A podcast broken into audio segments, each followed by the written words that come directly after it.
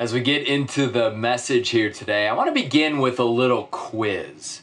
Uh, I'm going to give you four different scenarios or examples, and I want you to uh, grab some pen and paper and tell me which of these four do you think answers this question or is an example of justice. The first scenario is this we'll say it's letter A.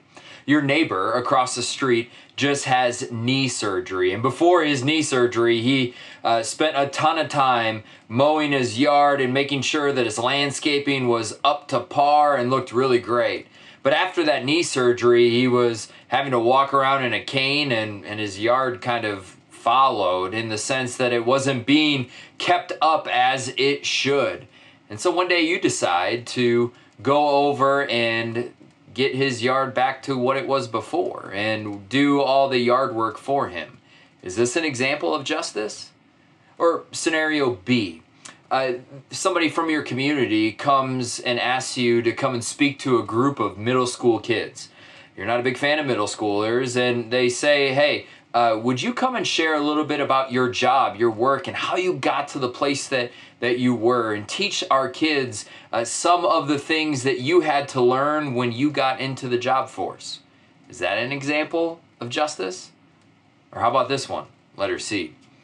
Uh, you have that friend who gets really passionate and fired up about uh, some of the the unjust or the uh, inhumane things that are happening and going on. And, and they heard a story about uh, the local prison and how uh, inhumane these prison cells are for the prisoners. And so you go to that local prison, see it with your own eyes, and see just how these people who although they are convicted criminals they they're not even being treated like humans. And so you leave from there just broken because of what you saw. So you go to your local politicians and state reps and, and start to bring forward some of the inhumane practices that are going on and therefore uh, things are changed inside of that community.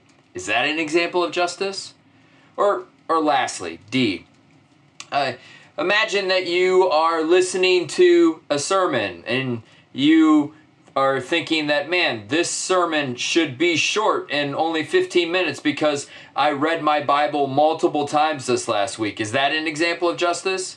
Uh, is, of course, that last one's a little bit of a joke and tongue in cheek here, but but, but which of these are examples of justice? You know, justice is a loaded word for our community today.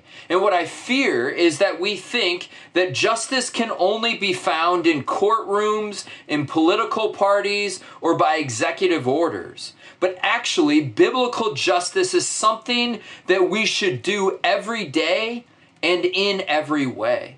Last week we started a message series called Generous Justice. And in the series, we're going to be looking at the prophecy of Micah.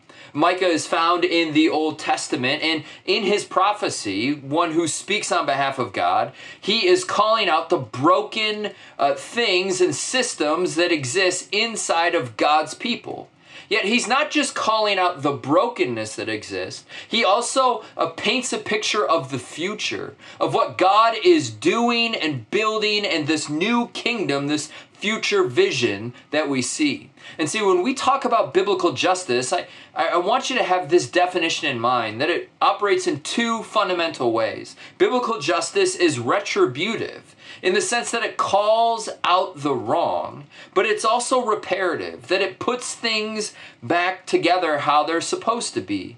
Last week we, we learned that in Micah chapter 3 that that Micah is calling out the broken systems, the greed and the power hungry leaders that are taking advantage of people and and they were there are consequences for that.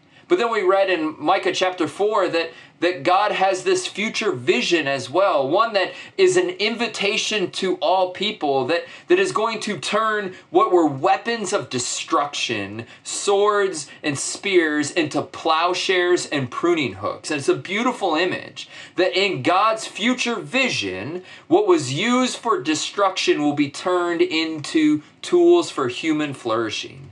So Micah has this vision for the future that, that God gives him, but we live in this place of, of brokenness. And you might be asking, okay, but but what does this have to do with right now? Do I just uh, look to the future only? What do I do in the meantime?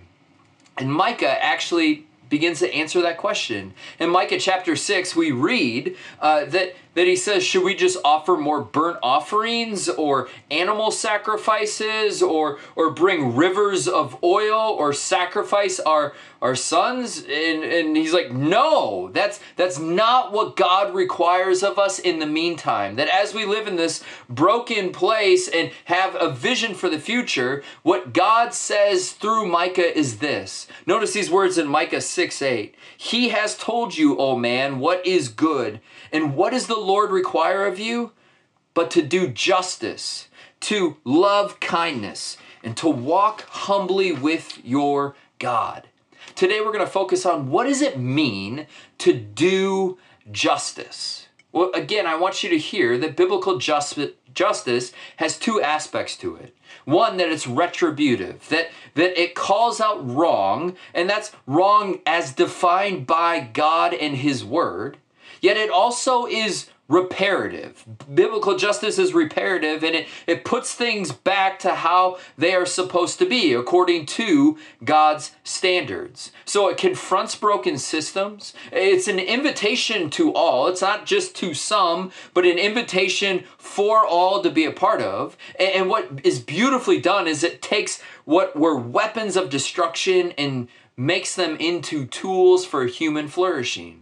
And notice that this idea of justice is found from, from God's first calling in, of Abraham in Genesis chapter 18, verse 19. Says this For I have chosen him, speaking of Abraham, that he may command his children and his household after him to keep the way of the Lord. At the very beginning, God says that he is calling Abraham and he is his father Abraham, and he says that as I'm calling them to follow the Lord, that you do this by doing righteousness and justice. God is saying that his people, as a part of his family, will do righteousness and justice. And we read in other parts of scripture in Psalm 146 verse 7 that it says that God is one who executes justice for the oppressed, who gives food to the hungry.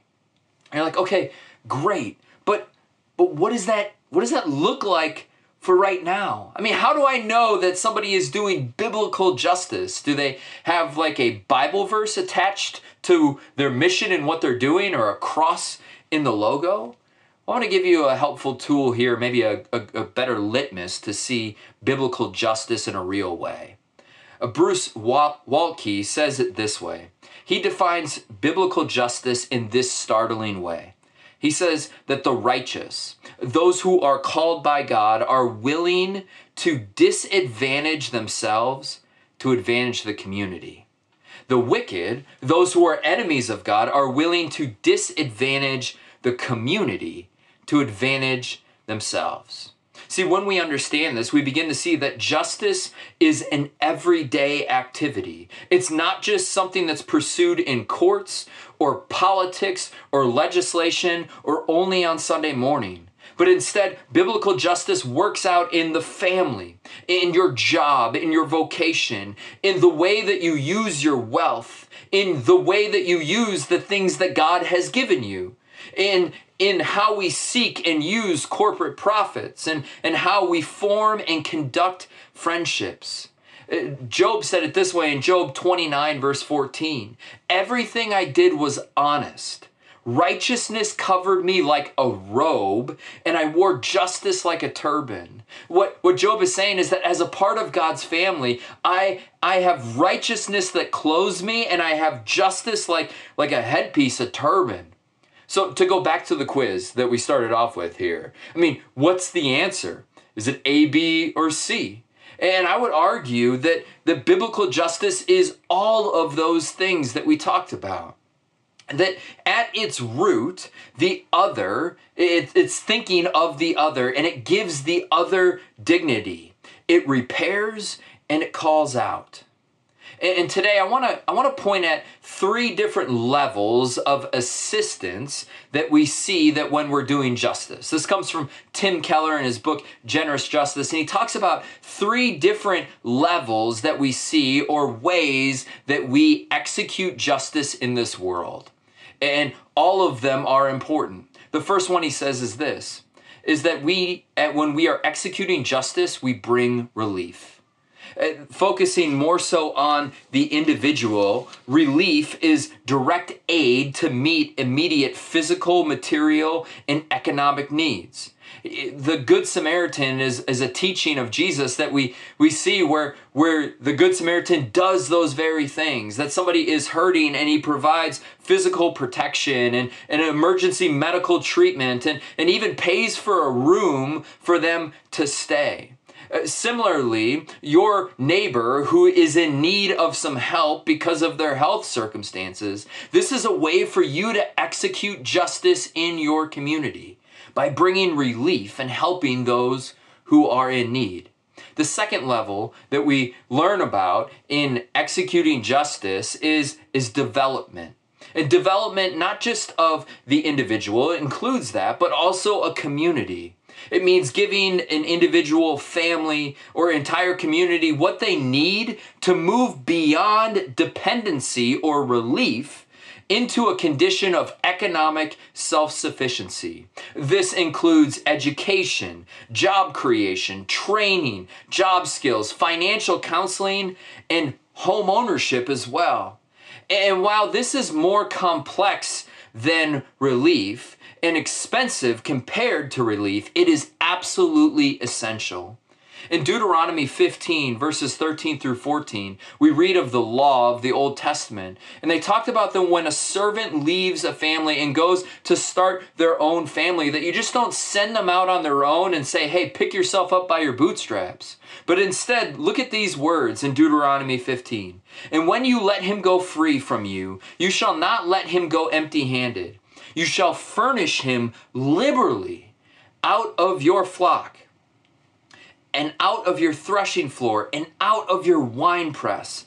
And the Lord your God has blessed you, and you shall give to him. What, what the Bible is talking about here is that justice is found not only in relief, but also in equipping people with resources and education. You know, one of the amazing programs that exists in the city of Chicago is known as the One Summer Chicago program.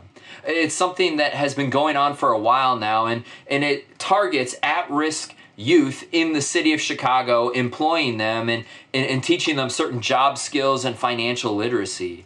And check out this stat. They did a little research to see the effectiveness of this program that was going on. And what they found out is that 43% of violent crime arrests were reduced in just 16 months because there was education and financial resources and justice that was being brought in a real intangible way inside of communities. See, justice is found in relief, it's found in development, but it's also found in reform. Biblical justice is found in all three of these levels. And when we say reform, we're talking the larger community. We are talking about some of the political issues that are happening and going on.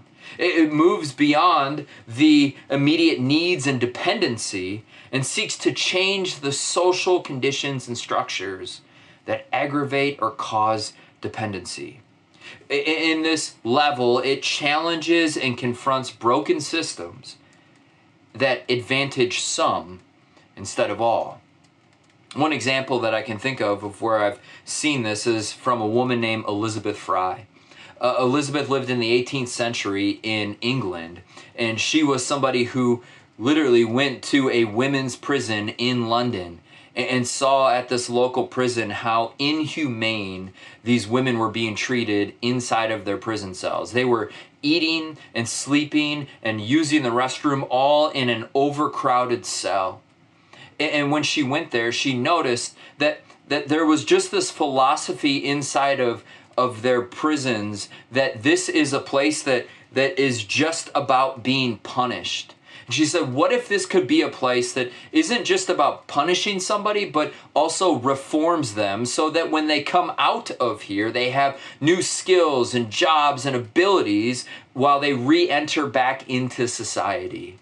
Elizabeth Fry did this out of her conviction of her faith. Not only did they have more space and room for, for prisoners and remove some of the inhumane elements, but they, they also put in new job opportunities and skills and biblical literacy in teaching people about the faith as they were in prison.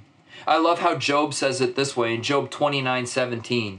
He says, I broke the fangs of the unrighteous and made him drop his prey from his teeth there are times and seasons that justice will require us to speak up on some big things and big issues and challenge systems in a way that brings glory to God. Because certain systems have been carried over, maybe things need to be changed or adjusted or need to be seen in a different light. But I want to remind you to do justice, to do biblical justice, is that the righteous, those who are called by God are willing to disadvantage themselves to advantage the community. The wicked, the enemies of God, are willing to disadvantage the community in order to advantage themselves. And when we look at the life of Jesus, we, we see someone who was willing to play and, and, and act in all three of these levels of justice. He brought relief to individuals and people. He he brought uh, he created new community that that develops people and and elevates voices that had not been heard. But he also uh, brings in reform. There's a story that's told in actually all four gospels uh, on the last week of Jesus' life he enters into Jerusalem, the, the holy city. It was during the time of Passover, so people are traveling from all over the world coming to Jerusalem. And they're not coming to like just go on vacation and take photos, but but they traveled to Jerusalem to offer sacrifices to God.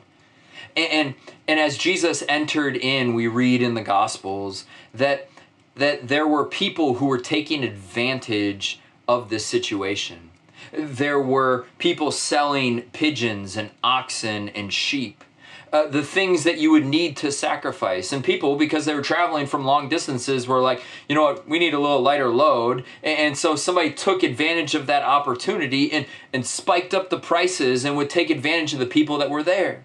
And, and when Jesus shows up, he also sees that there are money changers there who are also taking advantage because you would have to pay certain tax by, by certain money. And, and the prices were ridiculous in this moment. And we read in the Gospels that Jesus shows up. And he doesn't just uh, he, he gets upset. He's frustrated by the injustice that is happening and going on in this holy place. And so you probably know the story. He comes in and he flips over the tables. But see, our God, Jesus, isn't one who's just retributive and calling out the injustices and just getting angry and upset. But instead, he's a God that's reparative. He, just a couple days later, would, would ultimately go back to Jerusalem and, and, and would lay down his life dying on the cross for you and me. And see, the problem is, is that when we see the wickedness of people and we think thousands of years ago, how could those people do that? How, how could they take advantage of, of somebody and some, some group of people during this holy thing? But the reality is, is if we were to look in the mirror, we do that all too often as well that we have a tendency to only think about ourselves. But that's not how our God is. That's not the God that we are worshiping here today. See, our God takes on disadvantage for us. And so I want you to know this here today that doing biblical justice is not just the righting of wrongs, but requires generosity doing biblical justice will require generosity because our God has been so generous with us by his death and resurrection for us.